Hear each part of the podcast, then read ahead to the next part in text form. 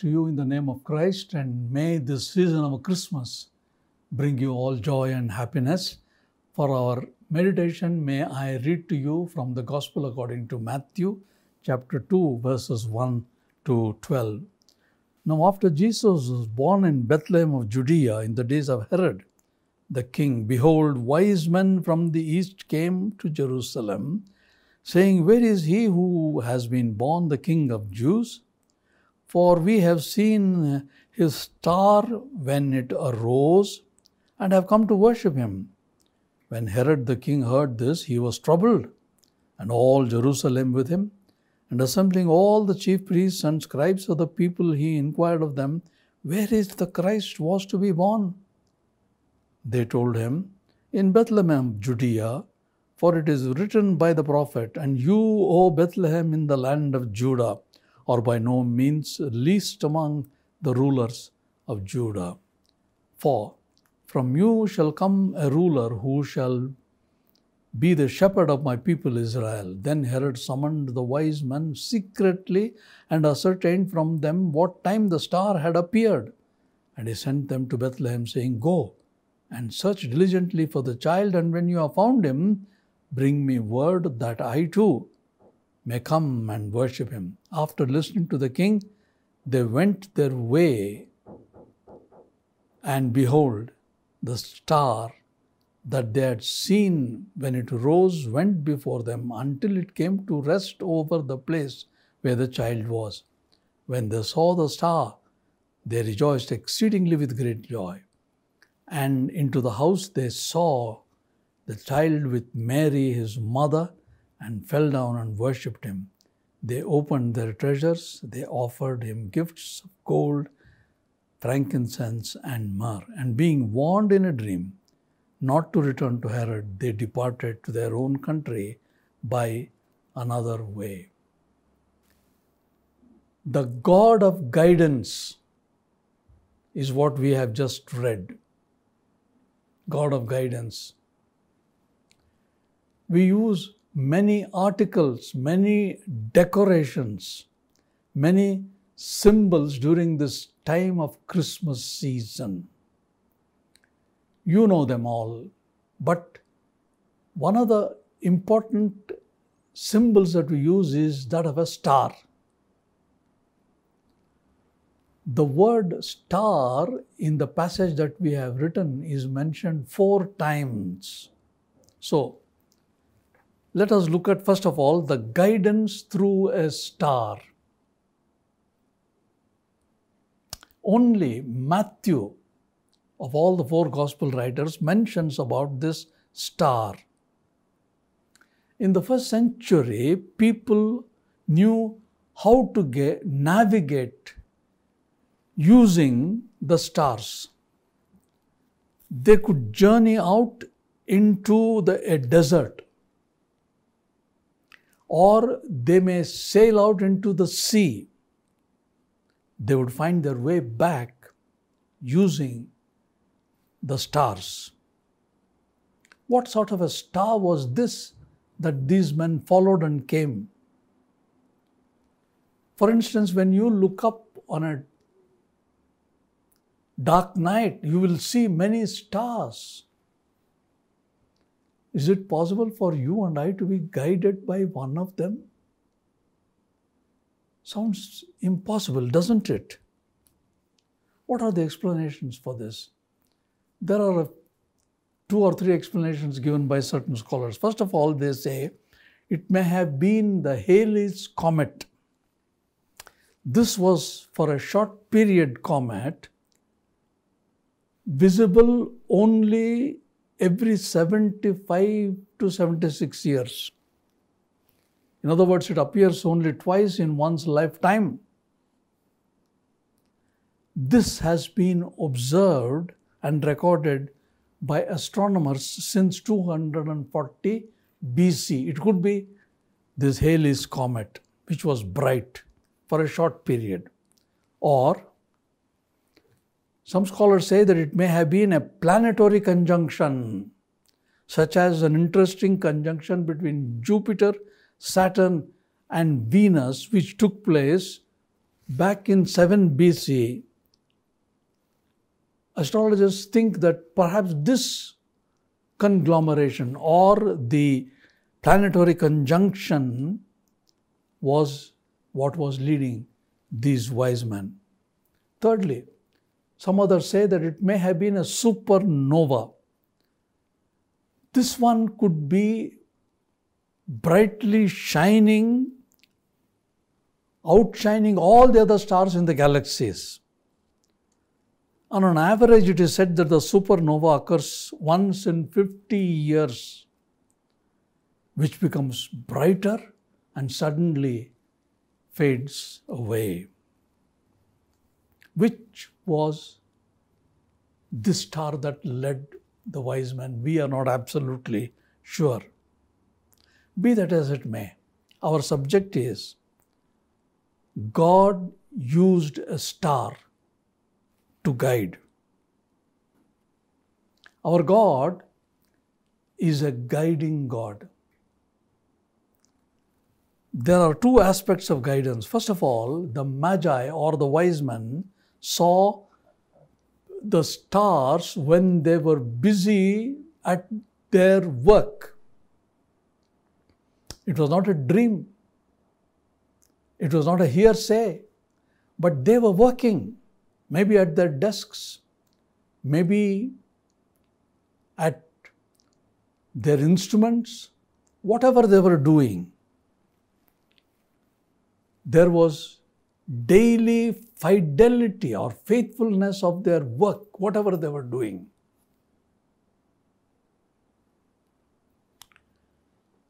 It is that commitment, that faithfulness to the work that you and I have been given by God gives us a quick reality of awareness to see how God is guiding.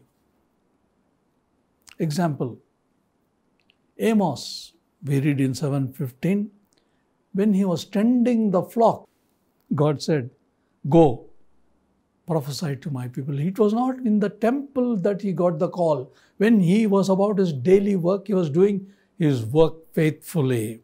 Or in Matthew, we read, fourth chapter, 18 and 19, Peter and Andrew. They were casting nets, they were about their duty, they were conscious of what they were to do. Jesus comes along and says, Come, follow me. What is the message for us? God calls you and me. God calls people and guides people who are faithful in their work, irrespective of what work we do. We are all working. Whether you are a child or a young person or an elderly person, all of us work. Children will have to study. Young people will have to have a view of their career. And working people have got to work. All of us are working and we need to be faithful. We need to be committed to the work. And so, faithfulness is the prerequisite for God's guidance. God guides when we are working faithfully. How does God guide us today? Of course, we can't think of any star coming and leading us. No. How does God guide us today? First of all, the primary way that God guides us today is through His revealed Word, the Scripture, the Bible. We read the Bible, we meditate, we hear. How? How do we understand? How do we listen to the guidance of God? How do we come to understand what and how God is guiding?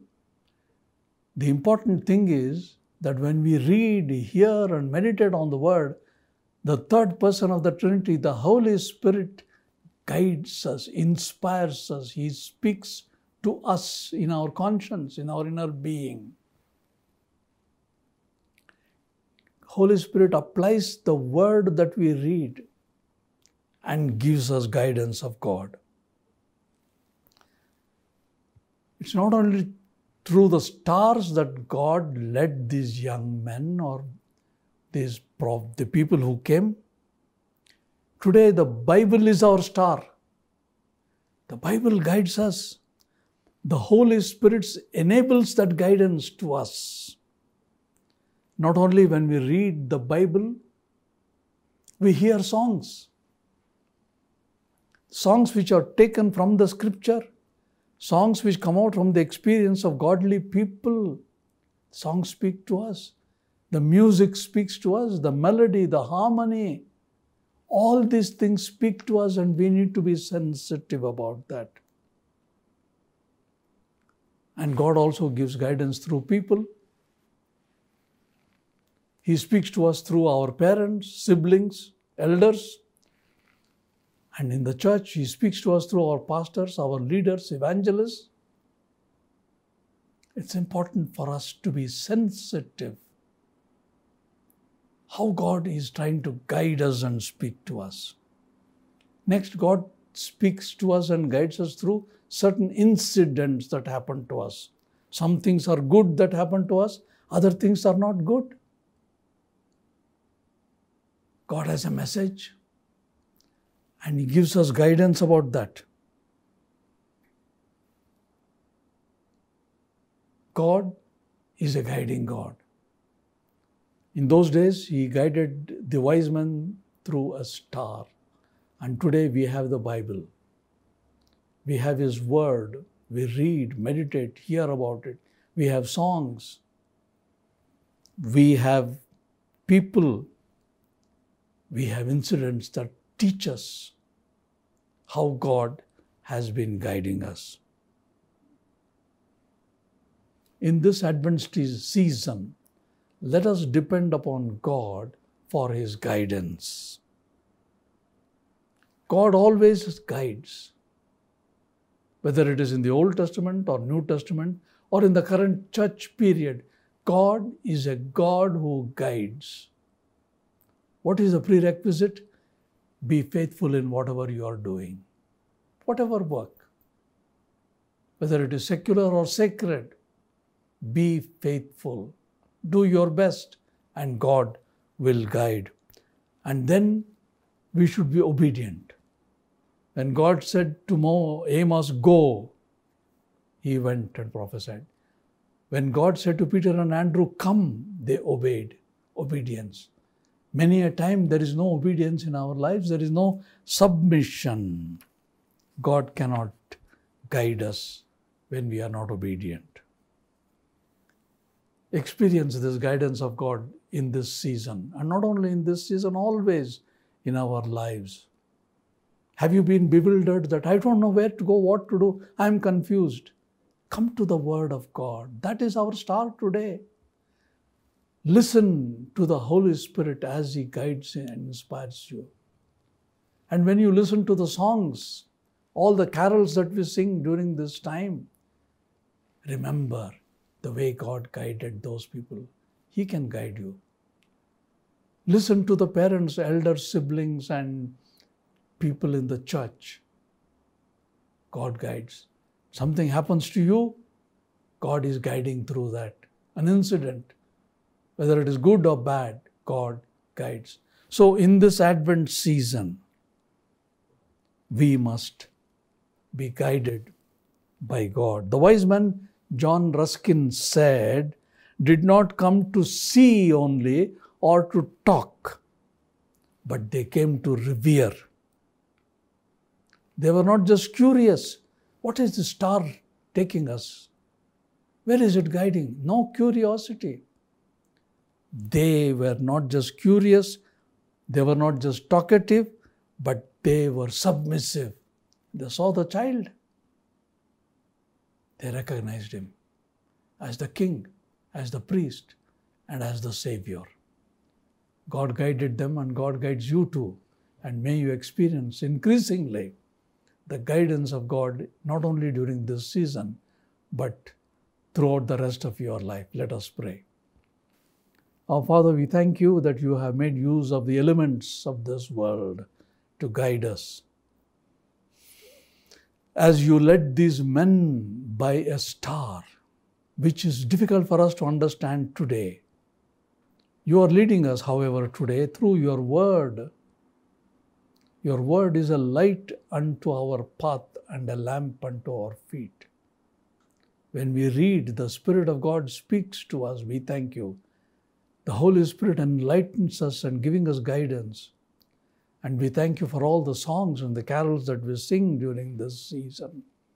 What meaning has gone into them, and how people were guided to write, to sing. We thank you for music, melody, and harmony, which speaks to us and guides us. We thank you for our parents, our siblings, and the elders in the church our pastors and evangelists who have been leading and guiding us. We thank you. Also, we thank you for the many things that have happened to us in life, some good, others not so good. Even tragic events can speak and guide us. Help us to be submissive as these men were submissive, as Amos was, as Peter and Andrew were.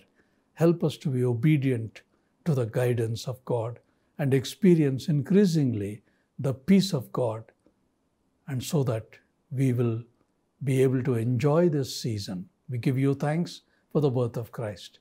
In his name and for his sake we pray. Amen. God sent his son,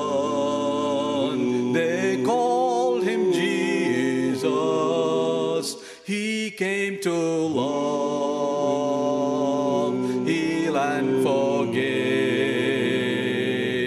He lived and died to buy my pardon. An empty grave is there to prove my Savior lives. Because he lives, can face tomorrow. Because he lives,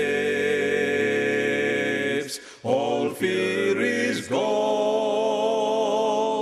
Because I know, Because I know he holds the future, and life is worth the living just, Just because he lives.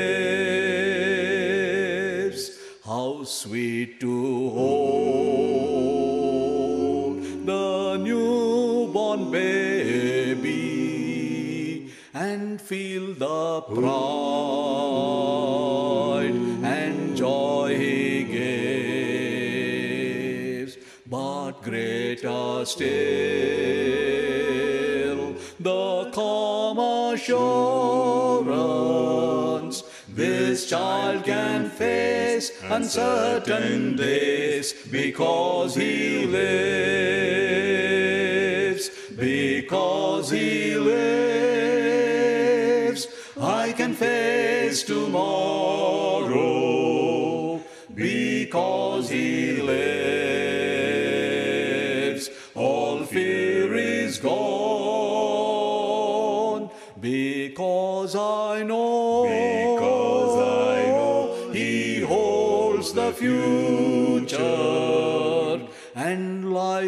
is worth the living just because he lives.